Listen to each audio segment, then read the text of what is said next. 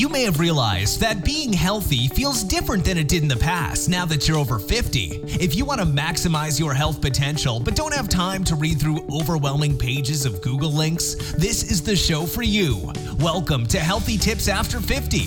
We love doing the research, finding solutions, talking to health experts, and learning what works and what doesn't. Now, your host. She spent the last 25 years dedicated to feeling her best and is here to share her best findings with you. Susan Rosen.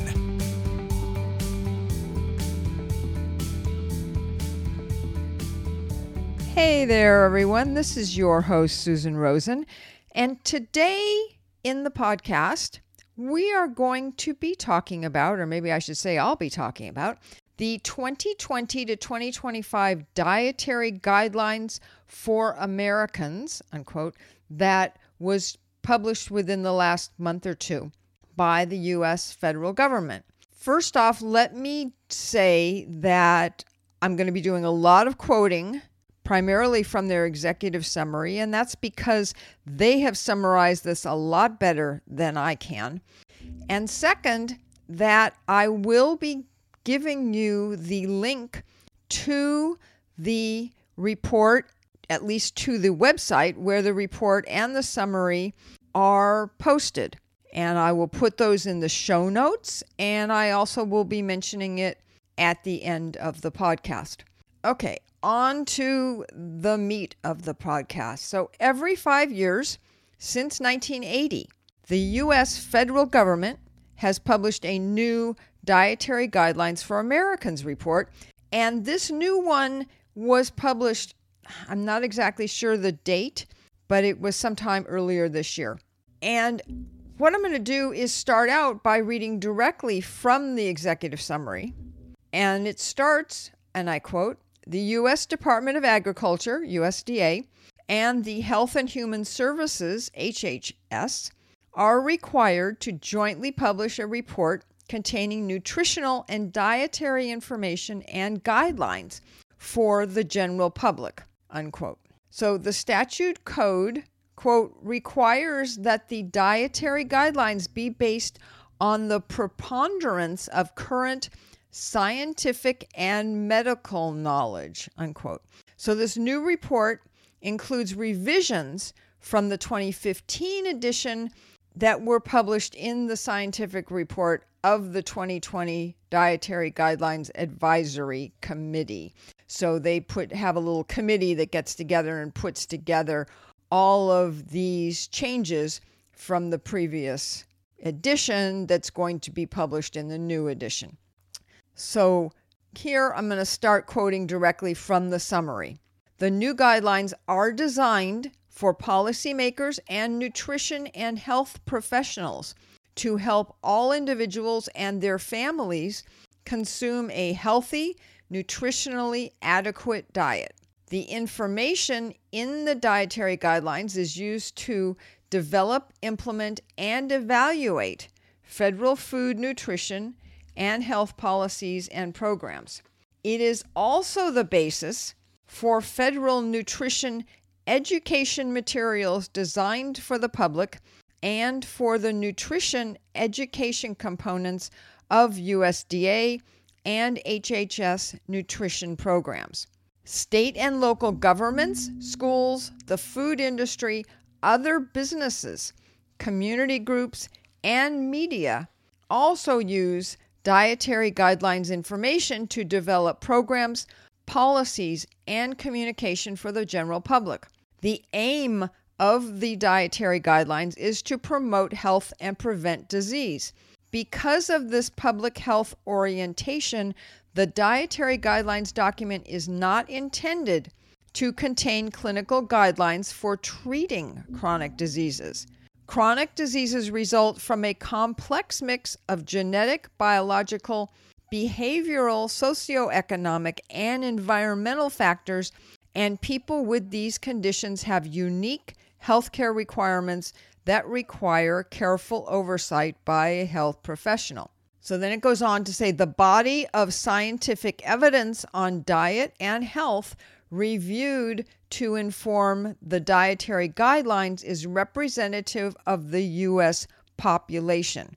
It includes people who are healthy, people at risk for diet related chronic conditions and diseases such as cardiovascular disease, type 2 diabetes, and obesity, and some people who are living with one or more of these diet related chronic illnesses.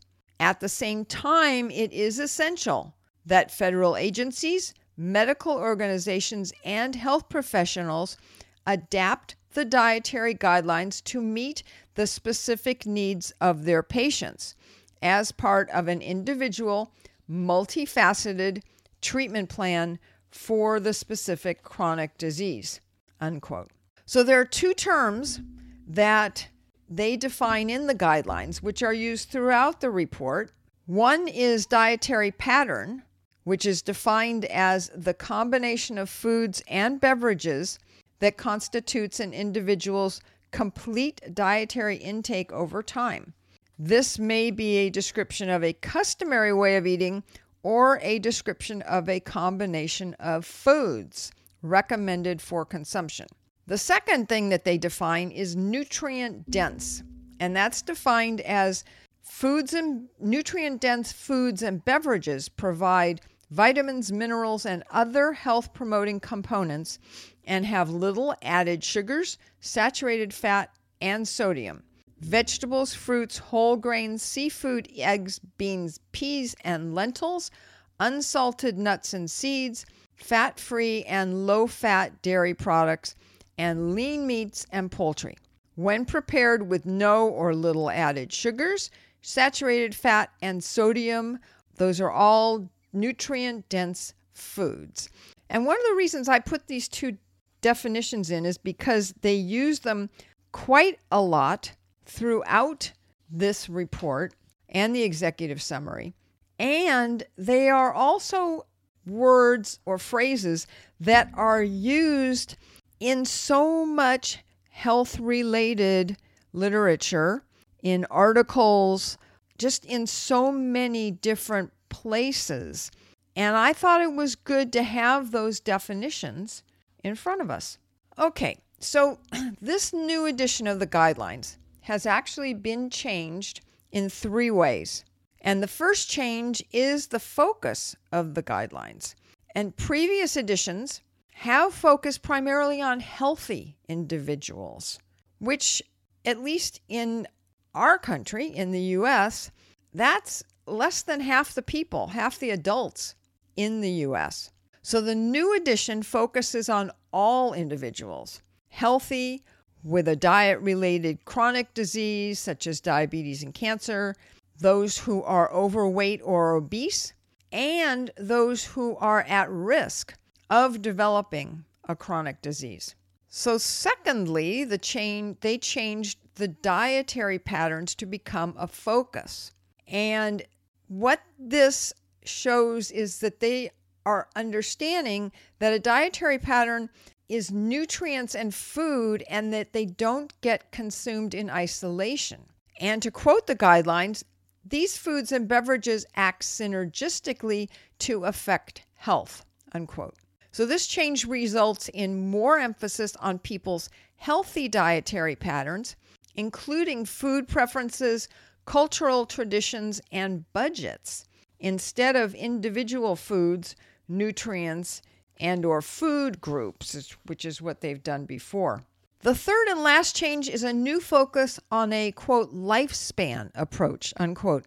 and simply put, that means that they're stressing the quote importance of encouraging healthy dietary patterns at every life stage from infancy through older adulthood unquote and what this does is it recognizes that our diets and diet patterns need to adjust as we age from infant through to old age and this is actually the first time since 1985 that they have specifically included healthy diet patterns for infants and toddlers. So that's a big change. There are four overarching guidelines that are explored, recommended, and can be customized for each individual based on age, health, and budget. And I'm going to go through the four guidelines with a few examples of each one to give you an idea of what's contained in the overall report, which actually is 164 pages long, which is why I am just giving you a little summary. And as I have already been doing, a lot of this is going to be quoted directly from the report's executive summary. So the first is to follow a healthy dietary pattern at every life stage, unquote. Their life stages are infancy, toddlerhood, childhood, adolescence, adulthood, pregnancy, lactation, and older adulthood. So I guess I'm in the older adulthood part. And they specifically call out that, quote, it is never too early or too late to eat healthfully, unquote. I also thought it was very interesting that they suggest that for infants up to six months, that they are fed human milk exclusively, and at six months to continue the human milk along with adding nutrient dense food to their diet. See, that's where we start getting the nutrient dense stuff. Number two is to customize and enjoy nutrient dense food and beverage choices to reflect personal differences, excuse me, personal preferences, cultural traditions, and budgetary considerations. So they make it very clear that healthy diets are good for all individuals and that the guidelines are intended to be a framework for each person to use to customize to their own needs. Number three is, quote, focus on meeting food group needs with den- nutrient dense foods and beverages and stay within calorie limits, unquote. They consider the following as the core elements of a healthy dietary pattern. These are their foods vegetables of all types, fruits, especially whole fruits, grains, at least half whole grain, but they do suggest that whole grain for all of it is best, dairy, protein foods, and oils. Number four section is to quote, limit foods and beverages higher in added sugars, saturated fat, and sodium, and limit alcoholic beverages. And in this section, they also identify the actual limits that they believe or suggest should be followed for each of those items.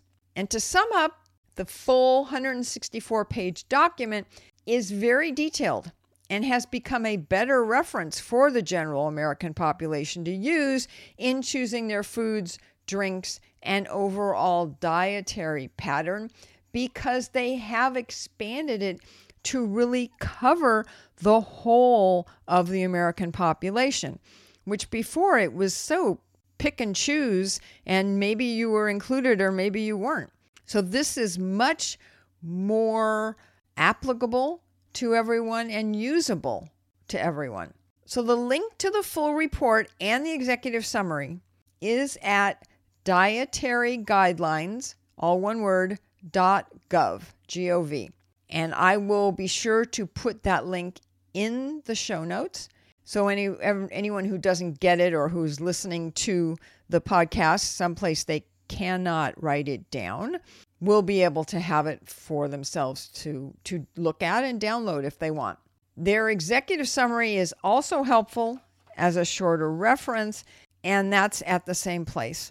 And I hope everyone will take a take some time at least to look at this, if nothing else, at least the executive summary, and we'll find some things in there, some details maybe, that will be helpful to improve their own health and their own diet. So that's the end of what I have to say. I will add that I am not a doctor. This is not to be considered health advice. And if you are having any kind of issues, whether physical, emotional, or, or whatever, please go to see your own doctor and get some help. And if you're having an emergency, for sure go to the emergency room. And that is it for me. I will see all of you next week.